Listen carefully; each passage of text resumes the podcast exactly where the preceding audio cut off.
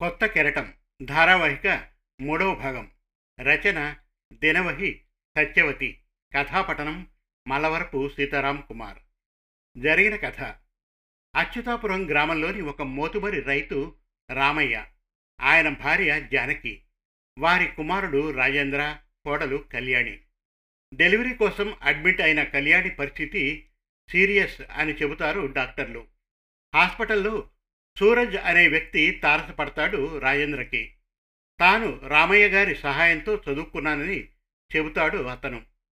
రాజేంద్ర భార్య క్షేమంగానే ఉందని పుట్టిన బిడ్డ మరణించిందని చెబుతాడు డాక్టర్.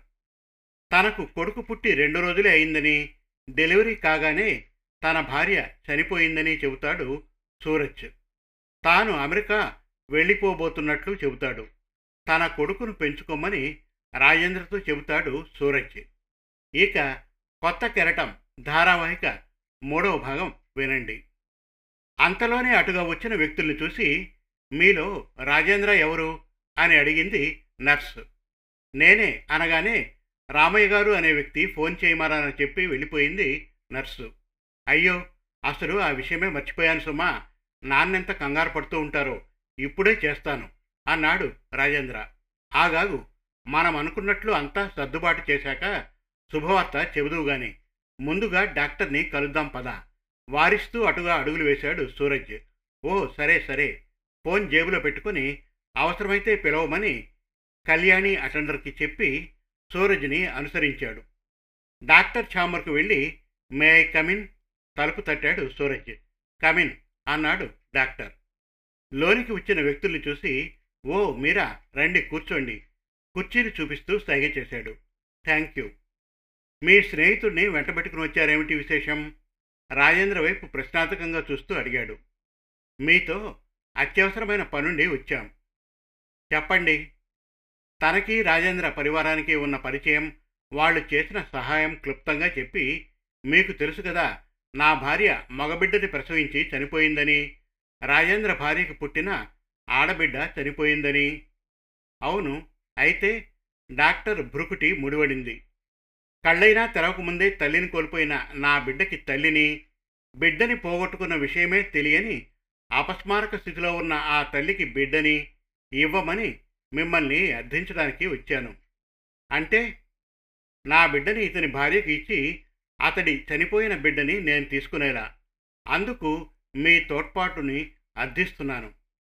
చెప్పాడు సూరజ్. అదెలా? అది మా ఆసుపత్రి నియామకాలకి విరుద్ధం. డాక్టర్ స్వరంలో తీవ్రత. నాకు తెలుసు డాక్టర్ అడగకూడంది అడుగుతున్నా అని.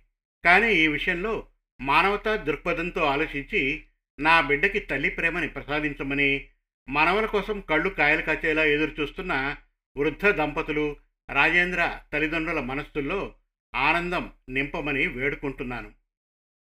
డాక్టర్ ఏం మాట్లాడకుండా ఉన్నాడు. ఇది మీ ఆసుపత్రి. మీరు తలుచుకుంటే తప్పక ఈ సహాయం చేయగలరు. ప్లీజ్ ప్రాధేయపడ్డాడు సూరజ్. దీర్ఘంగా ఆలోచించి నా మనస్సు ఇందుకు పూర్తిగా అంగీకరించడం లేదు.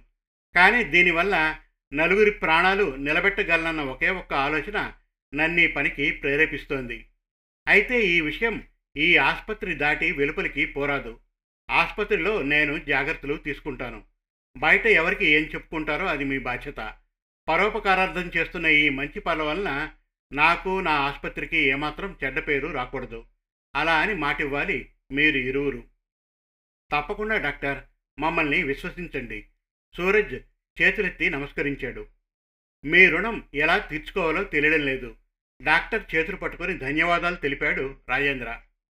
బాబుని జాగ్రత్తగా చూసుకోండి. మంచి పౌరుడిగా తీర్చిదిద్దండి. అంతే చాలు. అభినందనలు. రాజేంద్ర భుజం తట్టారు డాక్టర్. హెడ్ నర్సును పిలిచి ఏం చేయాలో చెప్పి మీరు ఈమెతో వెళ్ళండి. అంతా సవ్యంగా జరుగుతుంది. సూరజ్తో అని నర్స్ జాగ్రత్త హెచ్చరించాడు డాక్టర్.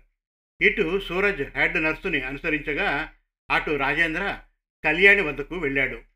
తనకి ఇవ్వబడిన ఆజ్ఞలను తూచా తప్పకుండా ఆచరిస్తూ హెడ్ నర్సు సూరజ్ రెండు రోజుల పసిబిడ్డను తీసుకెళ్ళి ఇంకా అపస్మారక స్థితిలోనే ఉన్న కళ్యాణి పక్కన పడుకోబెట్టి ఆమె పక్కలో ఉన్న మృత శిశువుని తీసుకెళ్ళి ఎన్ఐసియు రూమ్లో ఉయ్యాల్లో పడుకోబెట్టి వెళ్ళిపోయింది మిగిలిన ఫార్మాలిటీస్ పూర్తి చేయడానికి.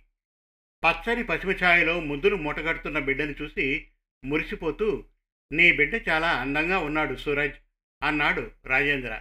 థ్యాంక్ యూ కానీ నా బిడ్డ కాదు ఇక నుంచి నీ బిడ్డ పొరపాటును కూడా మాట తొలకు. సరే సరే సారీ జాగ్రత్తగా ఉంటాను. ఇప్పుడిక అంకుల్కి చెప్పవచ్చు. అలాగే నీకు మరొకసారి హృదయపూర్వక కృతజ్ఞతలు. రాజేంద్రని ఆప్యాయంగా కౌగిలించుకుని ఉయ్యాలలో ఉన్న బిడ్డని ముద్దు పెట్టుకుని కొద్దిసేపట్లో వస్తానని వెళ్ళాడు సూరజ్. సూరజ్ కనుమరయ్యేదాకా చూసి తల్లిదండ్రులకు ఫోన్ చేసి కబురు చెప్పడం ఆలస్యం చేసినందుకు మన్నించమని విషయం చెప్పి వెంటనే రమ్మన్నాడు. ఇంకా స్పృహలోకి రాని కళ్యాణిని ఆమె పక్కలో తమ బిడ్డ కాని బిడ్డని చూసి భావోద్వేగంతో ఆనంద బాష్పాలు రాలాయి రాజేంద్ర కను కొరుకుల్లోంచి గడిచిన కొద్ది గంటల సమయంలో జరిగిన సంఘటనలన్నీ తలుచుకుంటే ఇదంతా కల కాదు కదా అనిపించింది. మరుక్షణమే ఇది నిజం అన్నట్లుగా దూరంగా చర్చి గంటలు లీలగా వినిపించాయి. బిడ్డని ఆప్యాయంగా తడిమి కళ్యాణి దగ్గరగా వెళ్ళి నుదుటిపై ముద్దు పెట్టి ముంగురులు సవరించాడు ప్రేమగా. తల్లి తండ్రి రాగానే ఎదురెళ్ళి అమ్మా నువ్వు కోరుకున్నట్టే మగబిడ్డ శుభవార్త చెప్పాడు. మనవణ్ణి చూసుకుని వర్ణించనలవి కాని ఆనందాతిరేకంతో ఒళ్ళంతా కమ్మేయగా కాళ్ళు తేలుతున్నట్లు అనిపించి పడిపోకుండా పక్కనే ఉన్న కుర్చీని ఊత చేసుకున్నారు రామయ్య. అప్పుడే అక్కడికి వచ్చిన సూరజ్ గబుక్కున వెనక నుండి ఆయన్ని పొదిగి పట్టుకొని కూర్చుండబెట్టి ఎక్కువగా ఉద్వేగపడకండి మీ ఆరోగ్యానికి మంచిది కాదు అన్నాడు. జానకి నువ్వే గెలిచావు చివరికి. ఆ ఆనందంలో తనని వెనక నుంచి పట్టుకున్నది ఎవరో కూడా గమనించకుండా కుర్చీలో కూర్చుంటూ భార్యతో అన్నారు మనలో మనకి గెలుపోవటం లేమిటండి? మీకు మనవడు మనకి వంశాంకురం వచ్చాడు. తల్లి బిడ్డ క్షేమంగా ఉన్నారు. అంతకంటే ఏం కావాలి? అంది జానకి. అంతా ఆ దైవకృప పైకి చూసి చేతులెత్తి నమస్కరించిన రామయ్య దృష్టి తనకి ఊతనిచ్చిన వ్యక్తిపై పడింది. ఎవరు బాబు నువ్వు? కుర్చీలో సర్దుకొని అడిగారు. చూడండి నన్ను గుర్తుపట్టగలరేమో? ఎదురుగా వచ్చి నిలబడ్డాడు. నాకు తెలుసు నువ్వు సూరజ్వి కదూ? సంతోషం వ్యక్తం చేసింది జానకి. చూశారా? ఆంటీ టక్కున గుర్తుపట్టారు. ఇప్పటికైనా గుర్తొచ్చానా? సూరజ్ ఆ అవును. మా ఇంటికి వస్తుండేవాడివి భోజనానికి. అప్పుడు నూనూ మీసాల కుర్రవాడివి. ఇప్పుడు నీలో చాలా మార్పు వచ్చింది నవ్వారు. అమ్మయ్య గుర్తుపట్టారన్నమాట. తాను నవ్వి రామయ్య కాళ్ళకి నమస్కరించాడు. నువ్వేమిటి బాబు ఇక్కడ? అడిగారు ఆయన చిన్న పనుండి వచ్చాను అనుకోకుండా మిమ్మల్ని కలిశాను చెప్పాడు. అలాగా. చాలా సంతోషం బాబు. ఇప్పుడు ఏం చేస్తున్నావు? మీ సహాయం వల్ల డిగ్రీ పాస్ అయి ఆ తర్వాత పట్నం వచ్చి పార్ట్ టైం జాబ్ చేస్తూ సిఏ చదివి ఇప్పుడు ఒక కంపెనీలో పనిచేస్తున్నాను. అంతా ఆనాడు మీరు చూపించిన ప్రేమాభిమానాలు మీ ఆశీర్వాద బలమే అంకుల్ చెప్పాడు సూరజ్.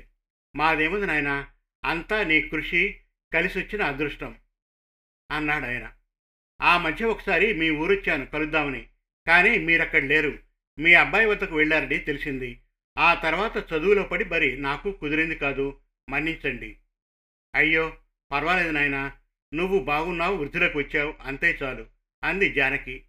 మీరు అమ్మ వెళ్ళి చూడండి బాబుని. నేను ఈలోగా డాక్టర్ రాసిచ్చిన మందులు తెస్తాను అన్నాడు రాజేంద్ర. నేను తెస్తాను. నువ్వు వాళ్ళని లోపలికి తీసుకెళ్ళు. రాజేంద్ర వద్ద నుంచి మందుల చీటీ తీసుకున్నాడు సూరజ్. కొడుకు సహాయంతో నెమ్మదిగా లేచి లోనికి వెళ్ళారు. ఇంకా స్పృహలోకి రాని కళ్యాణి చేతిని ఆప్యాయంగా నిమిరి పక్కనే ఉయ్యాలలో చందమామ లాంటి ముఖ వర్చస్సుతో ముద్దుస్తూ నిద్రిస్తున్న మనవణ్ణి చూసుకుని మురిసిపోయారు ఇద్దరు. నర్సు ఇవ్వగా పసికద్దుని చేతుల్లోకి తీసుకుని నుదుటిపై సున్నితంగా పెదవులు ఆరించి ముద్దు పెట్టుకుని భర్త చేతికిచ్చింది జానకి. మనవణ్ణి ఆప్యాయంగా చేతుల్లోకి తీసుకుని హృదయానికి సున్నితంగా హత్తుకొని తన్మయత్వం చెందారు రామయ్య. ఆయన కన్నులోని ఆనంద బాష్పాలు అక్షతలై పసికద్దు శిరస్సుపై రాలాయి. అప్పటిదాకా కళ్ళు మూసుకుని నిద్రపోతున్న బిడ్డ ఆ మాత్రానికే ఏదో ప్రళయం వచ్చినట్లు ఆరునొక్క రాగం అందుకున్నాడు. ఊహించని ఆ ఏడుపుకి అదిరిపడి బిడ్డని నర్సు చేతికి అందించబోతూ ఉంటే రాజేంద్ర తీసుకుని నువ్వు ఎత్తుకో బాబుని అప్పుడే వచ్చిన సూరజ్ చేతులకి అందించాడు. సూరజ్ చేతుల్లోకి వెళ్ళగానే బిడ్డ ఏడుపు మానేయడం చూసి అందరూ ఆశ్చర్యపోయారు. చూసావటయ్యా వాడికి నాకంటే నువ్వే బాగా నచ్చినట్లున్నావు. రామయ్య మాటలకి అందరూ హాయిగా నవ్వేశారు. కన్నబిడ్డని కడసారి హృదయానికి హత్తుకొని తన్మయత్వం చెందిన సూరజ్ తన కన్నుల చెమరింపు ఎవరికీ కనపడనీయకూడదని ఎంత జాగ్రత్త పడినా రాజేంద్ర కంటపడింది. సూరజ్ చేతుల్లోంచి బిడ్డని అందుకుంటూ స్నేహితుడి చేతులు అభయమిస్తున్నట్లు సున్నితంగా నొక్కాడు. రాజేంద్ర చేతుల్లోంచి బిడ్డను అందుకుని ఉయ్యాల్లో పడుకోబెట్టింది నర్సు. మళ్ళీ ఏడుపు మొదలెట్టాడు బిడ్డ. తల్లి ఉడికోసం తపిస్తున్న బిడ్డ ఏడుపు. బిడ్డ కోసం పరితపిస్తున్న తల్లి హృదయాంతరాళాలను తాకిందేమో. చిత్రంగా కళ్యాణిలో కదలిక కనిపించింది. ఆశ్చర్యపోయి డాక్టర్ని పిలవడానికి పరిగెత్తింది నర్సు. ఈమె స్పృహలోకి రావడానికి మరో కొన్ని గంటలైనా పడుతుందని అనుకున్నానే అసలేం జరిగింది? నర్సు చెప్పింది విని ఆశ్చర్యంగా ఉంది అని కళ్యాణి నాడి పరీక్షించి ఇంక మీ కోడలకేం పర్వాలేదు. అయితే ఆపరేషన్ అయింది కనుక మరో వారం రోజులు ఇక్కడే ఉన్న తదుపరి ఇంటికి తీసుకెళ్ళొచ్చు రాజేంద్రని పక్కకు పిలిచి మళ్ళీ కలుస్తానని చెప్పి వెళ్ళిపోయాడు సూరజ్. మర్నాటికి పూర్తి స్పృహలోకి వచ్చిన కోడలు తలపై చేయి వేసి ఎలా ఉన్నావు తల్లి? మాకు పన్నంటి మనవణ్ణి బహుమతిగా ఇచ్చినందుకు ధన్యవాదాలు. ఆశీర్వదించారు రామయ్య. జానకి కూడా కళ్యాణి చేతిలో చేయి వేసి సున్నితంగా నొక్కింది. అత్తామామల అభిమానానికి కళ్ళు చెమర్చాయి కళ్యాణికి. గతంలో అకారణంగా తాను వారిపై విసుగు ప్రదర్శించడం ఏదో వంకన సూటిపోటీ మాట్లాడడం గుర్తొచ్చి సిగ్గుతో చితికిపోయింది.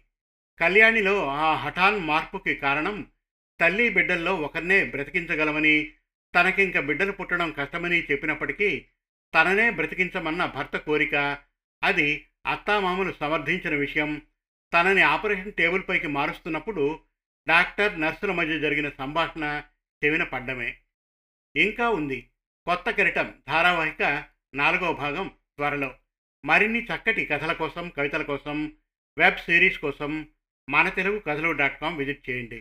Thank you